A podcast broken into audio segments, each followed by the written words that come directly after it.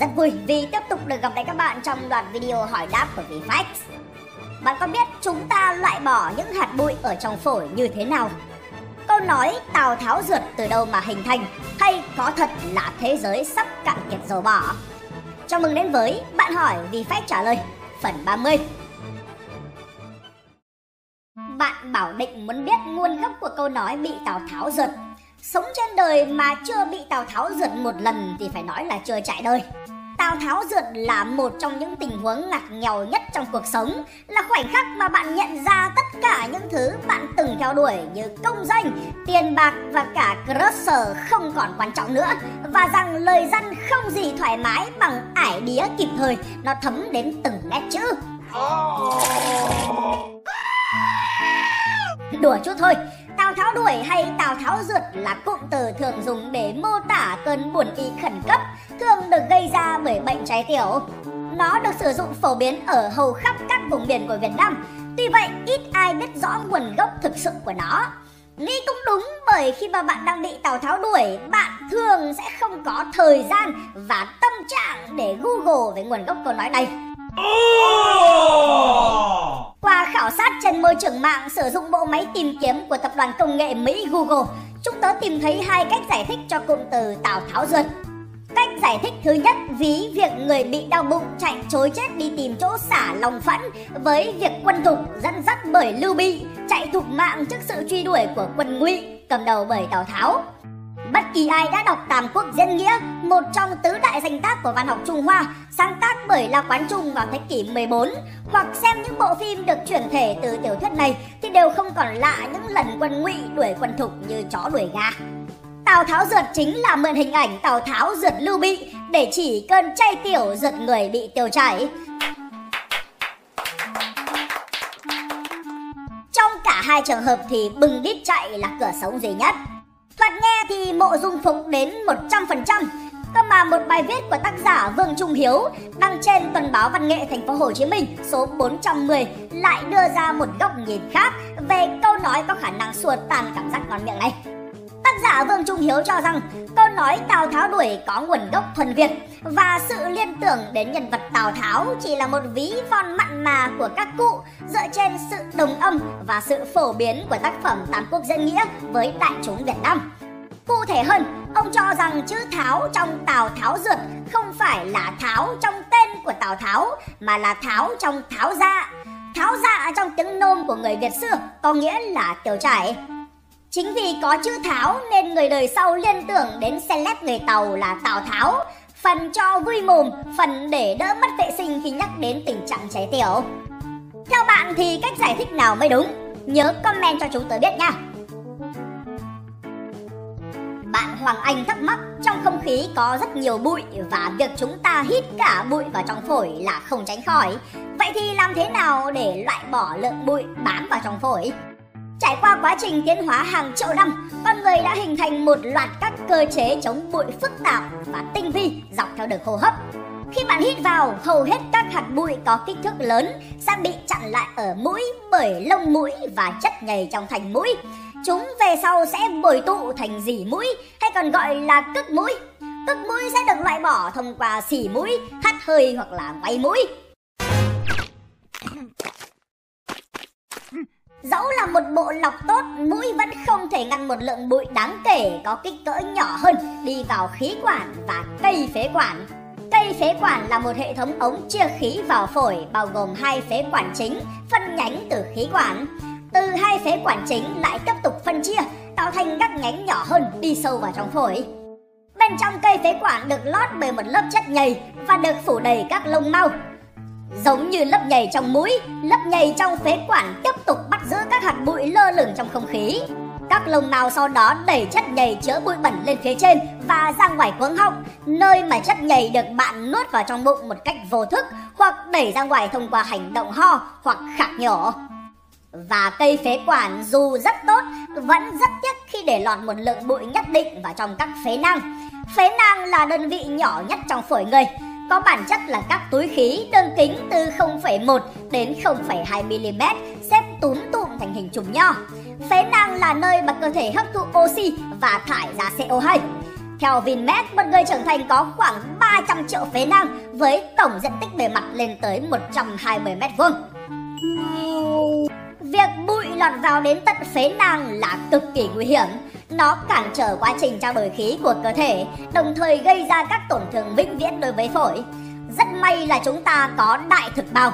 Đại thực bào là một tế bào bạch cầu lớn.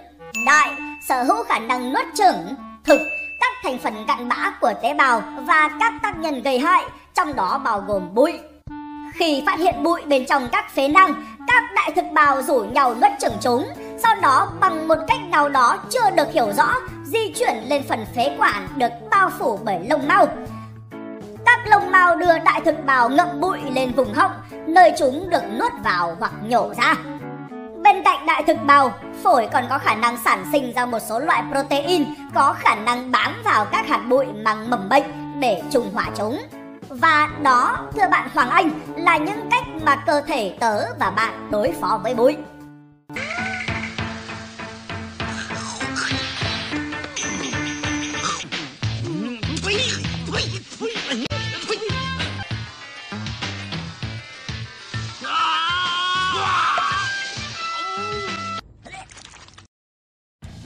Nguyên Trào Phòng muốn biết trong tương lai khi mà dầu mỏ cạn sạch thì sẽ như thế nào? Tôi biết đây là thắc mắc của rất nhiều bạn bởi một cách không ngoa mà nói, dầu thô chính là huyết mạch của nền kinh tế toàn cầu. Các sản phẩm từ quá trình trưng cất dầu thô như khí đốt, xăng, dầu hỏa, dầu diesel, dầu ma rút và nhựa đường đóng một vai trò không thể thay thế trong xã hội hiện đại. Xăng dầu trực tiếp hoặc gián tiếp tham gia vào quá trình sản xuất hoặc vận chuyển của hầu như tất cả các loại hàng hóa bạn có thể nghĩ ra từ đồ ăn, thức uống, quần áo, máy tính, điện thoại, thuốc men cho đến xe cộ, nhà cửa. Đó là lý do tại sao sự biến động của giá xăng dù chỉ vài nghìn đồng trên một lít cũng có thể tạo ra những tác động mạnh mẽ đối với nền kinh tế. Hãy cùng lấy một ví dụ nhé. Khí thiên nhiên là một thành phần quan trọng dùng để sản xuất phân bón. Không có phân bón, cây cối sẽ còi cọc, làm sụt giảm nghiêm trọng sản lượng nông sản. Tất cả các loại máy móc nông nghiệp từ máy cày, máy xới đất cho đến máy kéo, máy thu hoạch nông sản thì đều cần tới xăng dầu. Không có xăng dầu thì xe tải, tàu hỏa, máy bay và tàu thủy cũng không thể phân bổ thực phẩm trên quy mô toàn cầu. Chỉ vậy thôi cũng đủ để thấy một thế giới cạn dầu sẽ đáng sợ như thế nào. Còn mà tin vui là điều đó sẽ không sớm xảy ra bởi trái đất có nhiều dầu hơn so với bạn nghĩ rất rất nhiều. Tôi biết vì sao các bạn lại sợ thế giới cạn kiệt dầu mỏ. Đó là bởi bạn nghĩ trái đất có rất ít dầu. Bằng vài đường Google cơ bản, bất kỳ ai cũng có thể tìm thấy số liệu về trữ lượng dầu mỏ đã được chứng minh, Proven Oil Reserves. Theo một bài viết tổng hợp trên Wikipedia, thì trữ lượng dầu mỏ được chứng minh của thế giới ở thời điểm hiện tại theo ước tính của Cơ quan Quản lý Thông tin Năng lượng Mỹ EIA, rơi vào khoảng 1.779 tỷ thùng, trong đó nhiều nhất là Venezuela với khoảng 302,8 tỷ thùng và Ả Rập Xê Út với 267 tỷ thùng. Vẫn theo bài tổng hợp này thì trữ lượng dầu được chứng minh của Việt Nam rơi vào khoảng 4,4 tỷ thùng, hạng 27 thế giới.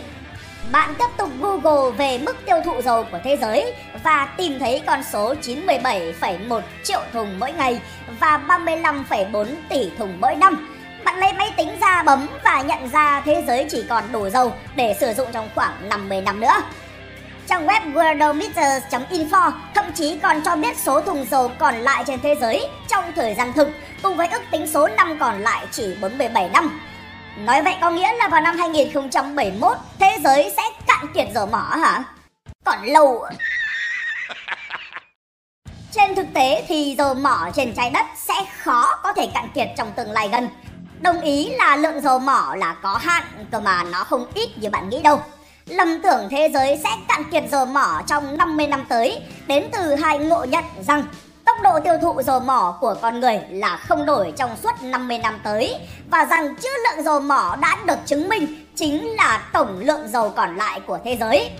Các số liệu thống kê cho thấy tốc độ tiêu thụ dầu mỏ không ngừng tăng lên, dẫu các mẫu động cơ đời mới ngày càng tiết kiệm nhiên liệu và cùng với đó là sự chuyển dịch chậm rãi sang các phương tiện sử dụng động cơ lai điện và thuần điện. Cơ mà điều đó vẫn không có nghĩa là dầu mỏ sẽ sớm cạn kiệt.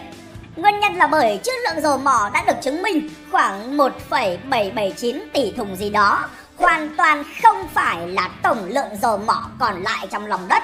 Chúng đơn thuần chỉ là tổng lượng dầu mỏ ước tính nằm trong các mỏ dầu đã được khám phá mà có thể khai thác một cách hợp pháp, kỹ thuật và hiệu quả về mặt kinh tế. Nói vậy có nghĩa là những mỏ dầu chưa được tìm thấy hoặc đã được tìm thấy nhưng đang nằm trong vùng tranh chấp, chưa thể khai thác một cách hợp pháp hoặc có thể khai thác nhưng lại nằm quá sâu, quá tốn kém, không mang lại hiệu quả về kinh tế thì sẽ không được liệt kê.